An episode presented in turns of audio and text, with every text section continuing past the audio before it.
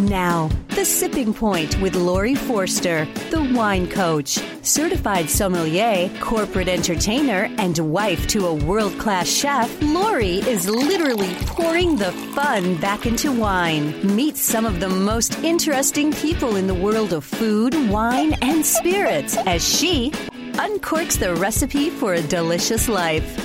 This is Laurie Forster, the wine coach. You're listening to The Sipping Point, and I'm so excited and I bet you scotch drinkers are going to be excited too for today's episode because it's all about single malt scotch and an amazing distillery, Balvenie from Scotland, which of course is the birthplace of single malt scotch, on the line to help me demystify what it means to be a single malt and taste a couple different styles and aging uh, times is Jonathan Wingo. He's coming to us from New York City. He's a brand ambassador for Balvenie. Although he's a Texas native, well, I guess we shouldn't talk football, but we'll keep that aside.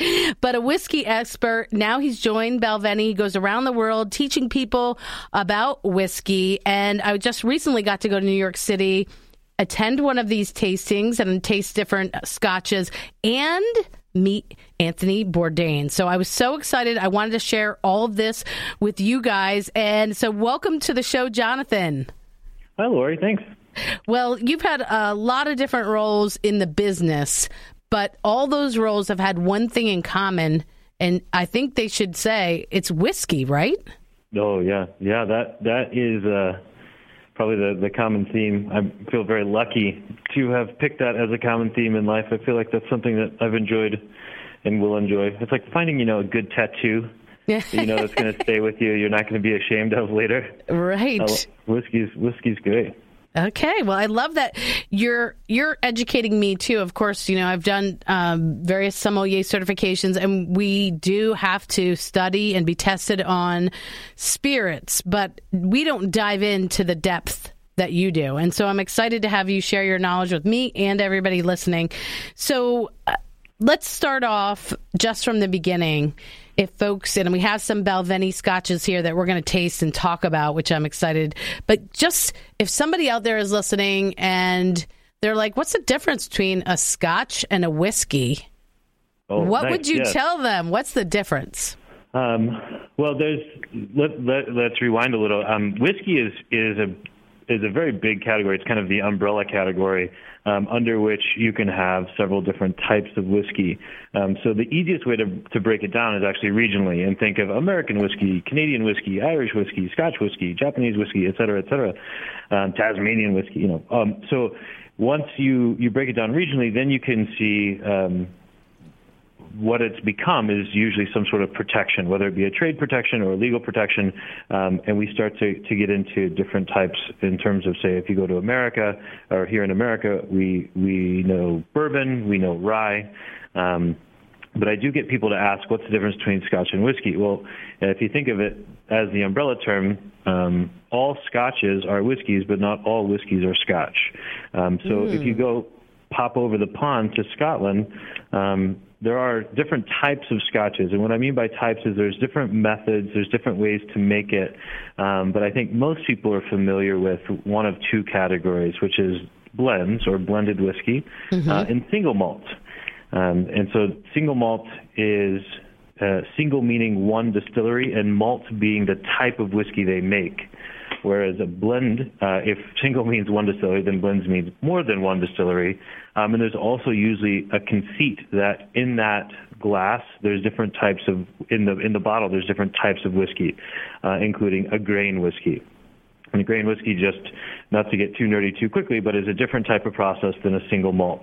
Okay. Um, so uh, what we uh, so at Balvenie we do a single malt, and if you can d- think of a big difference between, uh, say, bourbon and the single malt is uh, a single malt is usually a place. So Balvenie is a place. It is a distillery you can go to and put your finger on. But if I were to say something like um, you know, Knob Creek, Basil Hayden, Baker's, Booker's. Are, have you heard of any of those bourbons? Of course, yes. Okay, okay. So those are all under the distillery of Jim Beam.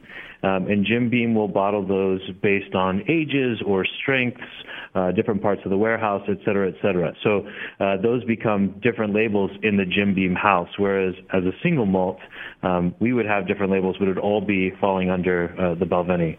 Uh, okay. Kind of like what you see is what you get out of that distillery. And so it's a little bit more like um, estate grown is to the wine industry and single vineyard, I guess, if you will. Uh, yes, it, it, except um, as as I'm sure there's a lot of great overlaps between the wine industry. Um, you know, whiskey has not been unaffected by say industrial revolutions and and consolidation, et cetera, et cetera. So um, usually to meet demands, most distilleries have shifted over the years uh, uh, to less of uh, of those kind of estate focused um, situations where you would do everything kind of on site and mm-hmm. have all of your quality control. Um, we we do get to enjoy that at Balvenie um, just because we're we're family owned and the family is very protective uh, of keeping those traditions alive um, and keeping everything under under quality control there. Um, but not not every uh, distillery that make that makes lovely lovely whiskey has that privilege um, to be able to continue to operate kind of a, as a, a state. Right. If that makes sense, all self insulated, you know. Right. So this is a, a what makes Balvenie a premium brand and, and some others is that there is that uh, control of the of the entire process. Yeah, yeah, I think we're we're proud of um, I mean, I, I can't stress enough that it is definitely a privilege and a luxury um, in, in, in being able to continue to keep this going. It's incredibly, and I would argue beautifully inefficient um, how we can continue to make the whiskey, but it's it's a passion of the family, and it's very it's it's funny to think. You know, we we obviously work with a lot of folks in the industry, um, and we get to talk to people at, at, at shows and whatnot, but if, if you are working for a family where their main concern is to make sure that their grandkids have great whiskey and that there's integrity behind it, um, it makes all of the fun marketing stuff kind of dissolve away. Um, and it certainly makes my job easy when I get to just uh, get in front of people here in 2015 and talk about uh, right. distillery processes from the late 1800s and early 1900s, and and just have folks that have been doing it for 30 and 40 years um, to keep some of these traditions going. Uh, so that, that is a differentiation, uh, but I also think it's a privilege. Absolutely. And if you want to uh, find out more about the players at the distillery and see some of what goes on in the making of these single malt scotches, you can go to YouTube and just uh, search for uh, Raw Craft, which is the YouTube series that Anthony Bourdain has been doing with Balvenie. We're going to take a quick break on the sipping point, and we're going to be back with Jonathan Wingo. And then, Jonathan, we're going to start t- tasting some of this scotch. This is Laurie Forster, the wine coach with the Sipping Point, and we're back with Jonathan Wingo, brand ambassador for Balvenie single malt scotch in Scotland. And Jonathan, now comes the fun part. We're gonna taste. Yay! Yeah. Yay! All right, you I have. Do it all. Yes, I have two glasses in front of me, and and I will say that glasses are super important in the world of wine and beer, as everybody probably knows. But they're also important when you're tasting whiskey and scotch. You guys have um, how would what is the name of that special, beautiful glass that you guys use? Yeah, so we, we like to use something called a Glencairn glass um, in in our tastings. Um, and the Glencairn glass is kind of developed out of a, a number of necessities, uh, but the biggest focus for that is um, nosing. The the idea mm-hmm. is it's not so much a, a, a drinking glass; it is a nosing glass. So it's this kind of this uh, uh, accentuated tulip shape. It comes to a, pretty narrow point. Um, they're actually quite difficult to drink out of, and I'm, I'm always amused. You know, if you go to a high-end bar and they want to have a great curation and they want to to, to make sure you enjoy uh, your dram, then they will serve you in a Glencairn glass. But I think a lot of people go to the bars to socialize and to be out with other people right. and to see someone like with this delicate glass like tilting it way up kind of being antisocial in the corner. Uh, we may have missed the point on all the, uh, the, uh. the, the bar activities. Well, we love to use them in a, in a tasting though. Yeah i'll post a picture because i took a picture monday when i was doing um, some tasting. So okay so 14 and 17 year old here uh, next to each other. Tell me about each of these. Uh, these are a caribbean cask uh, mm-hmm. the one on the 14, and the other one is called your double wood 17 year old. So let's start, I guess, with the four, the youngest. That would be right. Uh, uh, sure, that is that is the, just a couple of things. There is that approach in a tasting. Um, I think a lot of people want to work up um, from the ages, but there's other things you could consider. One could consider is uh, ABV strength, um, oh. or what what type of casks you're dealing with. Um, for example, you can you can tie it over to wine, or you could tie it over to beer. Um, if you were to do a beer tasting, you're probably not going to start with the triple IPA at the beginning. Mm-hmm. Um, etc. So there are different strategies. One is when all things are considered, you could do age. Um, in this case, um, we technically have two double woods. Okay. and what I, what I mean by that is when we talk about aging whiskey, it's a little different than wine. Yes, there is some well, wines that are, you know, they have to at least rest or they'll age. It'll be oak or stainless. Um, and there's a year or two, new wood, old wood. There's a little bit of variation there. Uh, for single malt, it's quite protected. Uh, if it says 14 on the bottle, that is the youngest drop in that bottle, that it's been in an oak cask. Oh. Yes, so that that's how we age. I get a lot of folks come up to me after uh, you know a show and they'll say like, "Oh, I got this great, fantastic 12-year-old Balvenie in the 80s, and I've been waiting, hoping that it's going to get real good." You know, they've missed out of basically three decades of a delicious whiskey because it's not going to change once it's in the glass.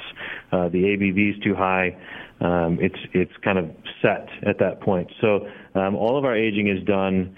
Um, in the in the cask. Now, in this case, when I say what I mean by two double woods is that they're both going through a process called finishing. And our malt master David Stewart uh, came up with this concept in the 80s of taking a perfectly good um, whiskey, a perfectly done, uh, um, complete whiskey at say 14 years or 17 years, and uh, at the end of its life, moving it to a different type of cask uh, to see if it have a different bouquet or a different mouthfeel um, or a different flavor. Mm-hmm. And it turns out that that was quite successful. So these two are going through um, a, a, finishing. Um, oh. The 14-year-old so-called the Caribbean cask is named that because the last six to nine months are spent in a rum cask. Um, and there's a fun story about how that happens. But for you, what I'd like you to focus on is um, why why those casks are chosen. The 14 and the 17 represents how long they've been an ex-bourbon barrel. And bourbon ah. barrels are American oak. You know, Quercus alba. We got this all this vanillin, and there's there's a lot of oil. So when you are nosing this, um, I, I would imagine you would get kind of very big overt uh, sweet tones. Yes. Um, a lot of vanilla, um, and I think the rum brings in a little bit of maybe some cooking spices. Um, maybe sometimes people get cinnamon or banana. Um, but when you are tasting this, it, it is going from American oak to a rum cask, but that rum cask is also American oak. So if you're, as a wine person, going to pay attention to where it hits you on your tongue and the tannins, mm-hmm. you'll find that American oak is going to be kind of straight down the middle. You may get a little spice at the tip of your tongue, but then it's going to be straight down the middle. Are you tasting as we do mm-hmm. I am. I just took a sip. Yeah. And, and and I like that and direct comparison. If you were then immediately pick up the 17 year old and start okay. to nose it, the oh, only wow. difference between these two whiskeys is that, other than the three years, is the, the six to nine or so months in the other type of cask. And this double wood is uh, the 12 year old double wood is kind of how we started uh, into the, the finishing world. Um, mm. So the 17 was in celebration of David's 50th uh, anniversary with the company, we revisited this original finish, but put it in, you know, older. We, we just let it go longer. So wow. you get five extra years um, from the original double wood in that oak. But what I'd love, uh, if you could, just describe the differences in the bouquets between the two. I don't get as much um, of that sweetness on the 17 year old as I did on the 14. It sure, smells yeah, yeah. really creamy, though. Really, yeah, uh, very elegant. So that's uh, that that elegance. I think is a is a key for having that 17 years in the American oak. What this is being finished in is a sherry butt, and we're getting the sherry butts uh, from it's kind of an Oloroso seasoning uh, down in, in Spain, and it sits there for two years. Uh, taking out all of those more harsh notes from the, the virgin cask. Mm. And after two years of the Oloroso treatment, it comes up to Scotland. Uh, and after we have those 17 years in the bourbon cask, we will put it into the sherry butts. So when you're tasting this, you can start to get those um, the the Spanish oak tannins on the side of your tongue, whereas the 14 year old was right in the middle. Do you see how it kind of activates differently? Yeah, absolutely. Yeah, you're. It, it makes you want to eat something. Well, yes. yes. I so mean, those, those to me, that's a great wine great. too. Yeah. Uh, you know what? Do you have a minute? We're going to take a quick break on the sipping point and come back and just finish our conversation on the 17 year old. Yeah, sure. All right, we'll be right back. This is Laurie Forster, the wine coach, and we're back on the Sipping Point. Jonathan Wingo, brand ambassador for Balvenie Scotch in Scotland. It stayed with us. Thank you so much, Jonathan. You're welcome. I'm enjoying uh, sipping on these uh, and comparing 14 to 17. Uh, um, you have, day. yeah, right. Woo! It's starting to get hot in here. Uh, you have a partnership with Anthony Bourdain, of course, uh, celebrated chef, TV show host of Parts Unknown on CNN. How did this all come about? Yeah, no, it's a great question. Um, we uh, this is the third year we're running our rare craft collection, and each year has uh, featured a, a, different curator, um, and that's what I think most of the public sees. But in the background of this, um, we found about five years ago there's just a lot of American crafts folks kind of scattered throughout the country, and we have this big return to uh, folks wanting to get back to their hands and, and wanting to do things what we would consider the old fashioned way or the correct way, uh, sometimes very slow and expensive way. And we just found this, this wealth of uh, network of people, and we thought there's got to be a way to showcase them as we try to uh, showcase the folks at the distillery.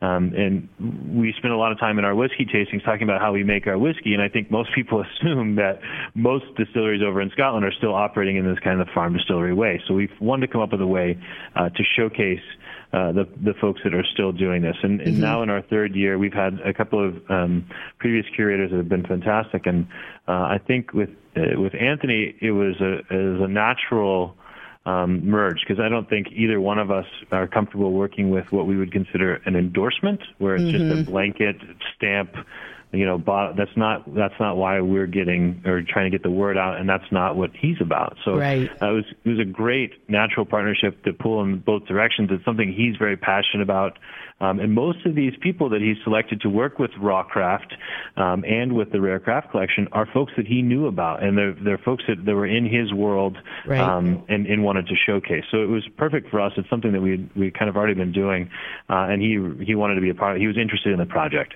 Love um, that. Yeah, and at the event that uh, I actually the first person I stopped and saw was Sebastian Martorana. He's a stone worker here in Baltimore. So yeah, I couldn't believe it right away, first person. But if you want to see the web series uh, Anthony Bourdain created with Balvenie, it's Raw Craft. Just uh, look that up on YouTube. You can go to thebalvenie.com um, and all over social media. Balvenie US is a great way to connect. Uh, Jonathan Wingo, thank you so much for illuminating the intricacies of single malt scotch. And uh, I look forward to having you back on the Sipping Point soon. Oh, thanks, Laurie. Thank you very much. Cheers, Jonathan. This is Laurie Forster, the wine coach with the Sipping Point, and I am honored to be here with celebrated chef, TV show host, and author of Kitchen Confidential, uh, Anthony Bourdain. We're here for the Balvenie Rare Craft Collection exhibit. I met one of the craftspeople immediately, and they're from Baltimore, the first person I met. So this is wonderful because we broadcast in Baltimore, D.C., and then across the country through iTunes. So, Anthony, thank you so much for uh, being on the Sipping Point thanks for having to be with you. All right. So I thought we'd start with an in depth conversation about cold weather terroir wines and malolactic fermentation. No, we're not. no, that's a joke. That's a joke. That's the opposite of my show. I'm all about making wine, spirits, beer fun, approachable, and just from knowing your persona out there, I think we'd probably fall asleep. but I thought maybe that might break the ice a little bit. We have Jersey in common. I understand you grew up in New Jersey. Uh, so tell me a little bit about what about these craftsmen and the craft of making Balvenie made you want to be a part of this movement, if you want to call it that. Well, I was given the opportunity to select um, cool people who are doing things that I think are good for the world. I mean, I, I, I have a sort of an evangelical attitude about some things. I admire people who make things.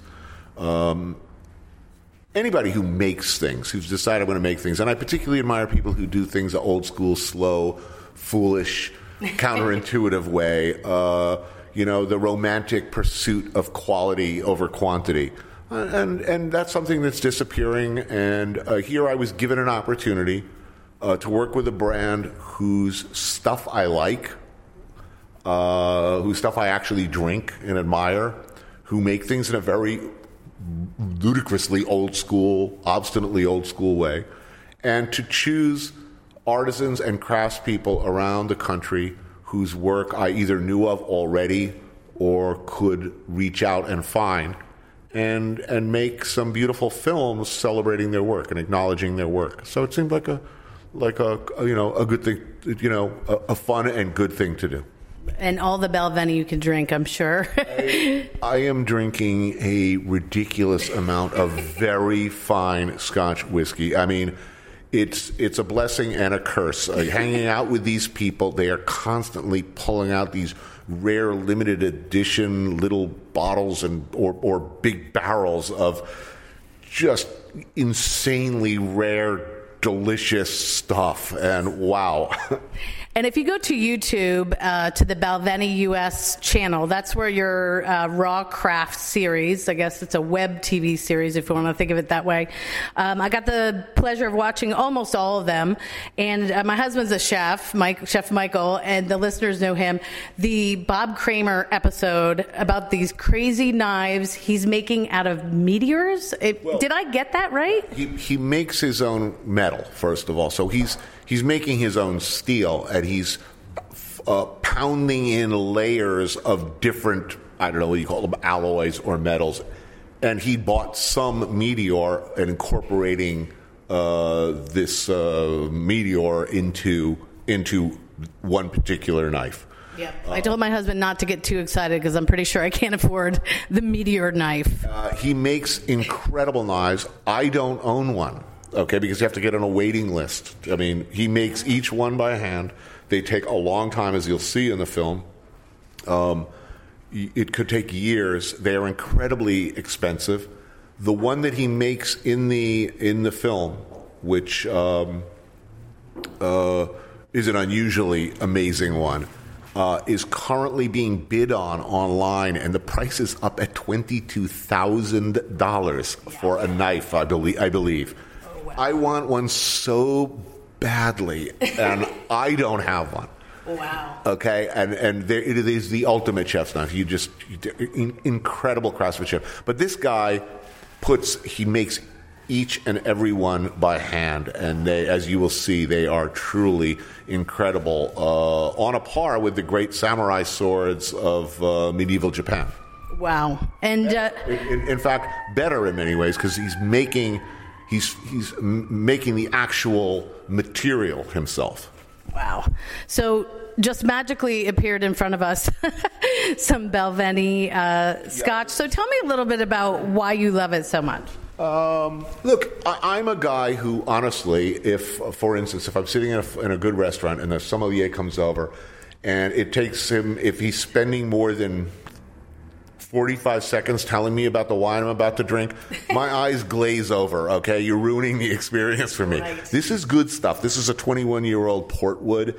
Um, it's a very risky uh, project, as I understand. I mean, it's, this is very old whiskeys that have been put together, which is seems like a really bad idea. You got all of this really great old whiskey. Why would don't mess with it? So it was a risky sort of a thing, but uh, Dave Stewart, David Stewart, who um, does this stuff for Balvenie, uh, believed in it and uh, got these, I guess, uh, uh, Portwood uh, casks. And, you know, it all goes in the barrel, and out comes, in this case, magic. I mean, it's, you, you, it's pretty amazing, right? It does. It smells delicious, and I know it's going to taste the same. Um, but I did put out to my listeners any questions they would want to ask you. So this speaking, this is delicious. Yeah. But along the way, you host a show called Parts Unknown, and uh, you taste some really crazy stuff.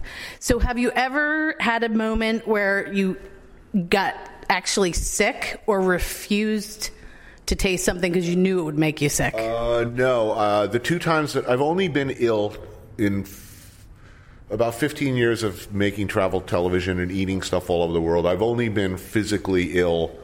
Um, the point of, of missing a day's work twice in all of that time. And in both cases, I knew beforehand that nothing good was going to come of this. This was a tribal situation, the whole tribe looking at me as they fed me something that was clearly unwholesome and dirty in a in a less than hygienic situation.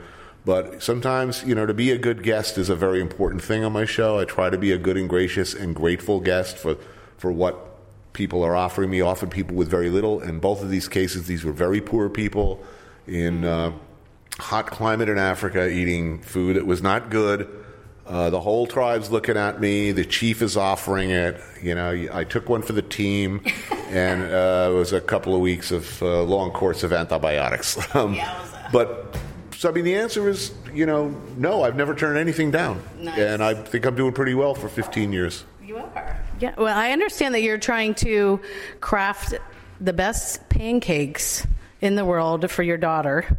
I, that is something she enjoys, as I see as you put out there in social media. I have a 12 year old daughter, and uh, I'm just wondering. My daughter's always asking my husband about being a chef. You know, she looks up to her father and he says, Absolutely not. I don't want you going anywhere near that world.